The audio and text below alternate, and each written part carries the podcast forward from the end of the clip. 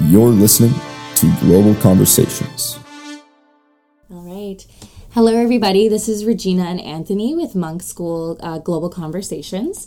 Uh, we are here today with a very special guest. We have Heather Miller. Um, I'm going to give you a little bit of introduction about Heather, and then we're going to go into the topic for uh, this week's podcast, and then we'll get into some questions. So, thank you so much for being with us, Heather. We really, really appreciate it. Um, so, a little bit of an introduction for Heather. Uh, she earned her doctorate from the Department of Political Science at the University of Toronto in 2018, specializing in comparative public policy. Heather is currently a SSHRC postdoctoral fellow with the Institute of Science, Society, and Policy at the University of Ottawa. She's a research associate with the Environmental Governance Lab at the Munk School of Global Affairs and Public Policy. She's held leadership positions in the Canadian nonprofit sector in a variety of policy areas, including housing, poverty reduction, environment, food security, and international development. Last week, Anthony and I had the pleasure of attending the Environmental Governance Lab panel that focused on the climate crisis after the Canadian federal election in October.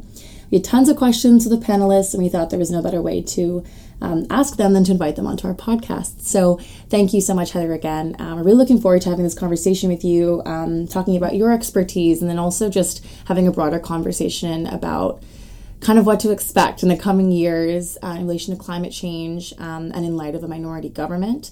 Um, and then also looking at the federal provincial relationship and how that will transpire. Great. Thanks for having me on the program. Thank you. Yeah. Yeah. So, uh, what was it? A week ago? Two weeks ago? That the yeah, I think it was a week or two. Yeah, a week ago. I forget. The days are kind of to blur together. Um, yeah. So Regina and I got to uh, attend that panel. Um, I think uh, it's an annual thing, right? Or uh, mm-hmm. I think we're trying. The governance labs uh, wants to do them every a couple of them every semester. Okay, okay. So uh, last year um, they partnered up partnered up with the Global Conversations podcast as well, and uh, they reported on it.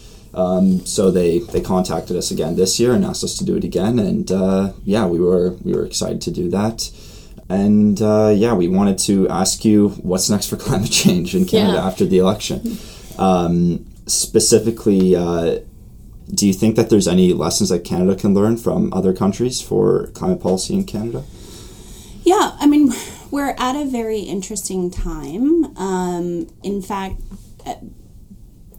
a lot of we can definitely learn um, from other countries although at the moment a lot of countries are looking to this canadian debate on carbon pricing to basically see whether or not it's politically sustainable and the kinds of uh, debate that happens. Um, it's a very unpredictable time just in the way um, that climate uh, the the timelines for action um, are becoming increasingly urgent. Um, when you look at um, the ICCP's um, re- most recent report about the kinds of reductions that we're going to need if we're going to get below 1.5 um, is significant.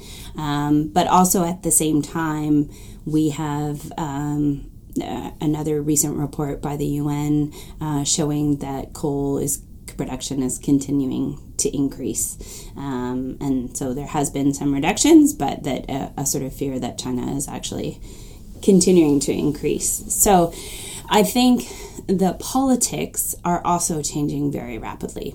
So just as just as the the environmental um, ecology is changing. And so part of what is unclear at the moment um, is whether or not um, this kind of conservative, uh, partisan nature of climate policy, which has become very partisan in the US um, and was rel- um, much more muted, but we definitely saw from the conservative uh, conservatives federally mm-hmm. and some of the conservative provincial governments, we've seen um, that desire to sort of attack carbon pricing and to create a wedge climate as a wedge issue. Whether that that's going to the Conservative Party, the Canadian Conservative Party, is going to continue down that path is unclear. Uh, I think it really depends on the tensions within the party and whether or not um, there is a desire to grow the base outside of Alberta, and uh, basically outside of resource intensive economies. For sure. Um, so, with that in mind, uh, you know, with, with other countries looking to Canada as not so much as a country to emulate, but kind of looking for Canada to be a leader, um, would you say that you're optimistic about Canada's future? Um, you know, the Clean Canada proposal um, goes through a lot of different things, a lot of different initiatives from the minute level to quite large scale. So I'm curious to hear your opinions on that. If, if you think that Canada's on the right track, what we're missing, um, just kind of an idea of what you think. Well, I think that we're I'm maybe mildly cautiously hopeful. that could be very conflicted. Um, I think I mentioned at the talk. At least we've gotten through one election with the carbon pricing framework, um, which any as any climate policy, the longer that it is in place, the more likely it is to entrench. I think, um, as you mentioned, and I, um, Catherine Abreu mentioned um, at the talk um, was that the pan Canadian framework is much more than just climate pricing. Um, in particular, um, sort of the supports for decarbonizing the transport sector are probably what I'm excited about. Um, the other thing that I think, and I, I mentioned that at the talk too, but um, I'm much more interested in how Canada might start to encourage um, decarbonization of the transport sector in particular, and particular encourage um, electrical vehicle uptake. Um, partially because any any climate policy, what you want to do is build a coalition of support. Um, without having massive um, initial sort of costs to an incumbent w- industry which is not um, compensated in some way. Um, so I think um, looking at the ways in which we can create policies that get utilities on board, for example, um, sort of encouraging towards decarbonization is interesting.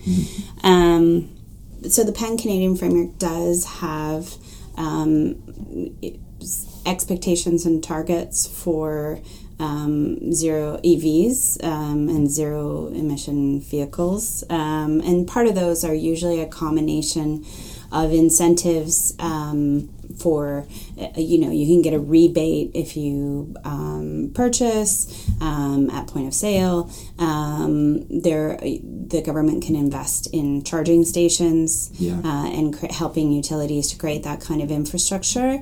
Um, it can also do things with the tax system in terms of reducing.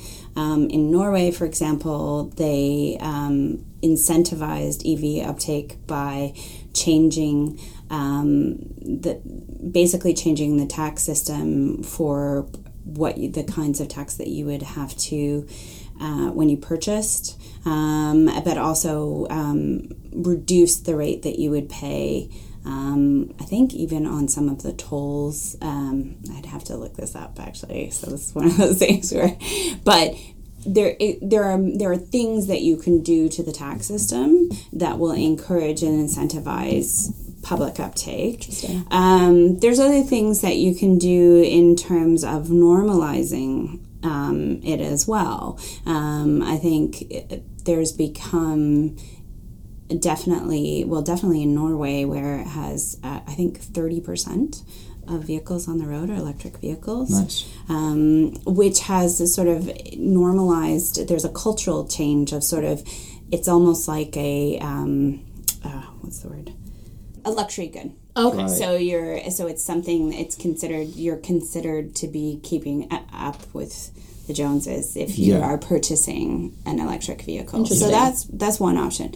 For public transit, I think the thing that um, needs to happen, particularly in Ontario, is the kind of regional planning which has had such trouble in the province because of the tension between municipal and Yeah. provincial governance of transit and because i think who the population that really needs to get on board with public transit is the suburban um, areas which are underserved by transit and overserved by cars. Um, and so part of um, some of the work that I've seen um, by uh, Gabe Eidelman at Munk, um, but also um, he's written a great piece on Uber. Um, for example, can you create transit systems where Uber might can connect? So you have you see this in the states in some places where you might have ride sharing to a you'd, you'd have infrastructure at the um, transit level. So, for example, at a subway stop or um, that is facilitating pickup from Lyft or Uber. So, you basically are creating a flow where different rural or urban suburban communities can connect into the public transit system.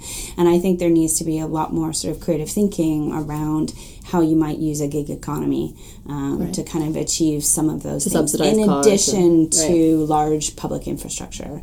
Um, you know the problem with public transit is that it's very politically um, tricky in terms of the shiny new projects, the subways, the Yeah. massive cross rails. Those are the kinds of ones that politicians were. I, I mean, I used to live in Vancouver, and the joke was that we, instead of getting a sort of functional SkyTrain system, we got one that went in a loop because it went through different politicians' backyards, uh-huh. right? So, the, the in terms of getting support for any big capital infrastructure is quite difficult. Um, the next question I have is actually kind of a two pronged question. Um, so, a lot of your research also surrounds like the comparative and cross regulation policy um, between provinces, um, and so I'm interested to hear um, your take on how you know now we have a minority government. We're moving forward now, um, but we have some provinces that are very resistant to um, a lot of the policies proposed by the federal government. Um, very much on different pages about the move forward in relation to climate change. And I'm curious um, to hear what you have to say in relation to how we can mobilize these provinces that seem to be on very different pages um, onto this conversation, um, given the structure of our, the politics in our country. And then, secondly, um, sorry, it's kind of a long question. Yeah, that's um, fine. I'm also curious to hear your opinion um, just about how climate politics has become such a divisive issue. Um, like we said, you know, there's people that are going to deny it, and there's people that are are going to be averse to change. Um, but it's, I think, just increasingly become either you're for it or you're not, and it's like, well, but the end, like the facts are there, the science is there. Um, so I'm curious to hear um, your thoughts on both the province side and then the polarization in general. Okay. I think, um, you know, what this election illustrates is an ongoing and, you know, deep problem in Canada eh, that about where how our natural resource endowments are distributed. Um, and so the fact that Alberta and Saskatchewan, and to some extent BC, um, because of their um, dependence or growing investment in LNG and fracking and natural gas production um, are all have they have just the effects on their economy is going to be quite different.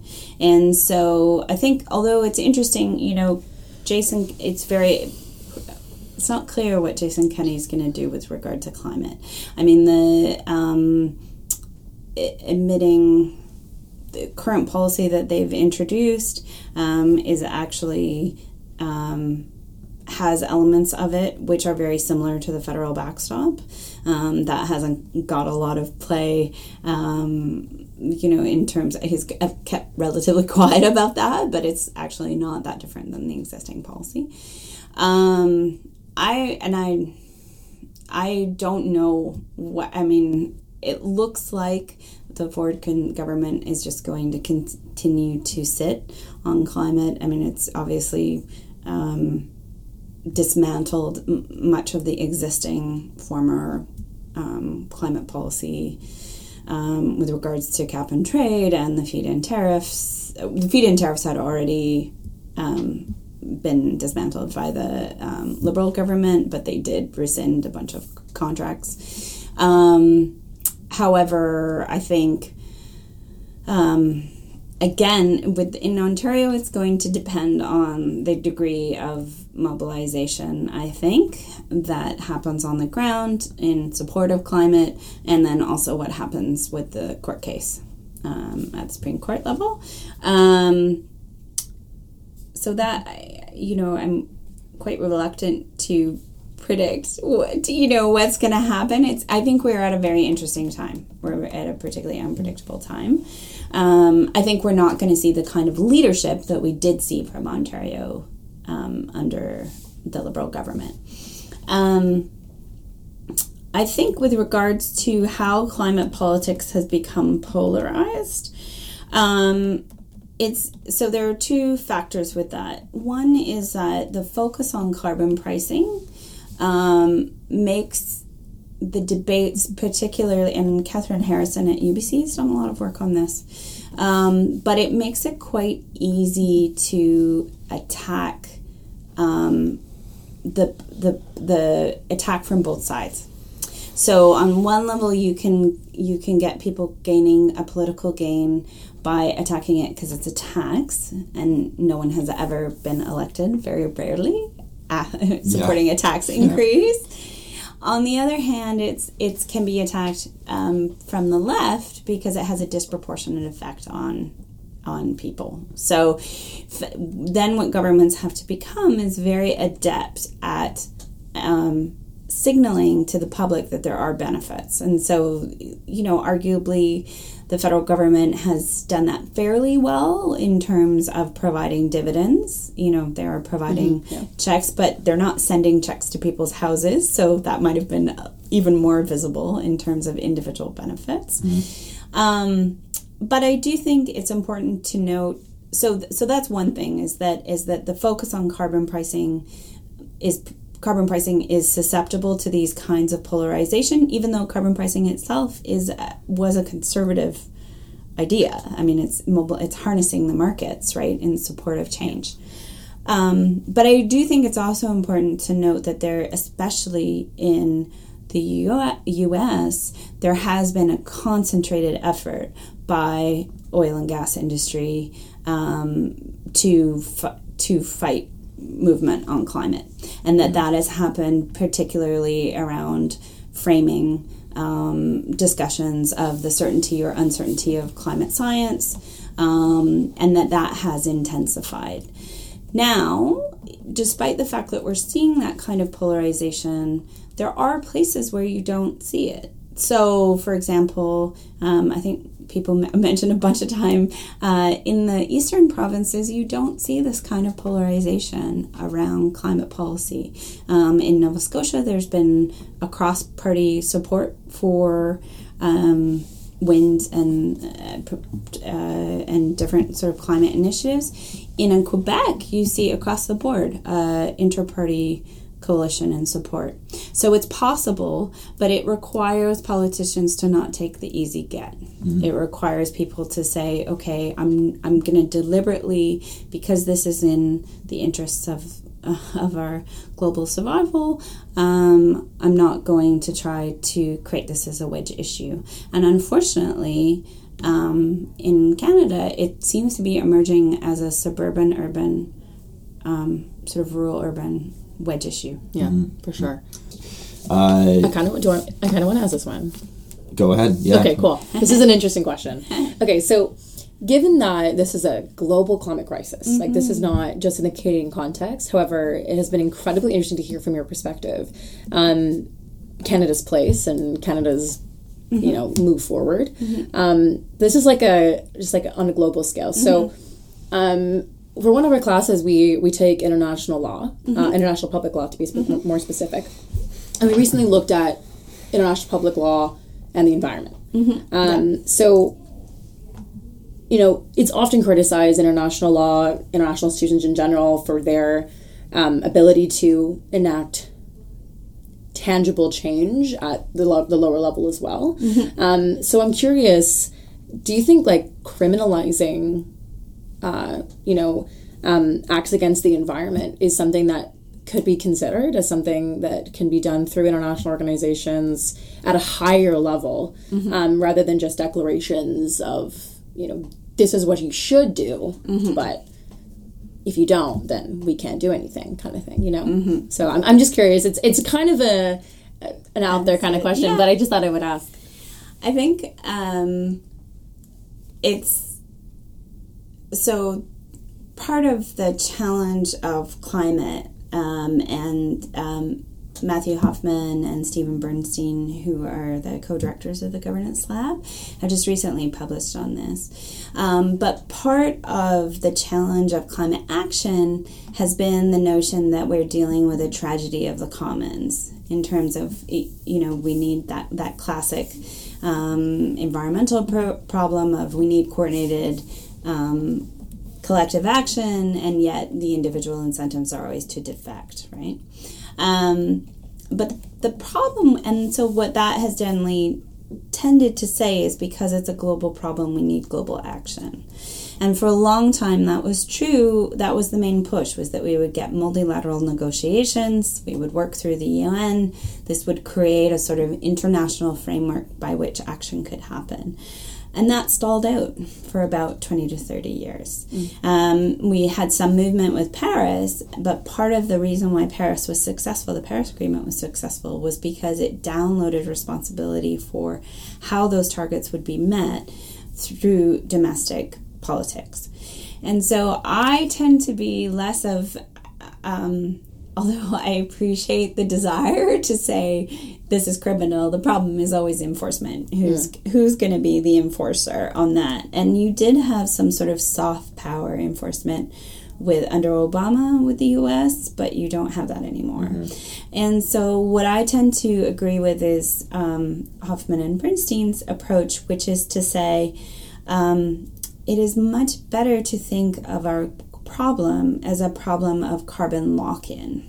So, and carbon lock in is the idea that we live in a fractal system. So, just when you think of a fractal like a snowflake, um, multiple different um, interlocking um, pieces um, at sort of both the individual, municipal, regional, global scale, but that keep us locked into um, producing carbon.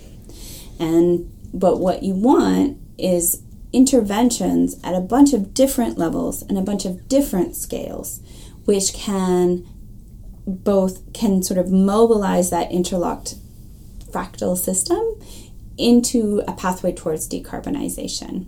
And so it, it's sort of almost if you could think of it as a um, you know, a so sort of slow contagion spread that could well that could very pick, quickly speed up and entrench. Um, but I think that sort of ground up approach of multiple interventions at multiple different levels you are probably more likely to get where you want to go. Um, so maybe that means a small community criminalizes, um, you know, harms against the environment. Maybe. I mean, maybe if it was a small country that could that had that sort of, we don't tend to have that positive. Uh, positive rights framework, um, which makes it much more difficult, I think, in in uh, you know the Canadian context. Um, but I don't think it, it's an interesting concept. Yeah, for sure. That's what I thought I would ask you. All right, uh, last question. Um, are you pessimistic or optimistic about the future? Yeah. Um, I don't know. I I have a three year old, so I have to be optimistic Yeah. because alternatively, that's pretty pretty dark. Um, On the other hand, um, I do think seriously about whether or not I'm going to live on a coast, um, which is also supremely um, scary. Uh, I think what is I'm very cautiously optimistic about is just the strength of the youth movement, um, in particular the Sunrise Movement, and and um, you know obviously the climate strikes. Um, but I I think because I think that um, it's very hard for people to change in their lifetimes, but it's very easy for generational shifts to happen. Yeah. Absolutely. Um, Yeah. if the youth focus out, um, big things can happen. I mean, we'll see what happens in the UK. There's a huge discussion. You climate is incredibly salient in the UK election to the degree that it hasn't been in a very long time. And even when you look at the conservative platforms in the UK, they're still talking in a lot of places about their cli- climate plans. They're not completely anti-climate. So that's going to be a really inter- interesting election to watch from a comparative perspective to see where the conversation about climate is happening. Mm-hmm. So, Absolutely. Yeah. Well, it's all from us today. Thank you so much for taking the time out of your schedule to meet with us. Thank you. We really, really appreciate it. It's been incredibly interesting and has contributed greatly to our, our mm-hmm. climate series. So, thank you, Heather. Thank, Thank you. Heather.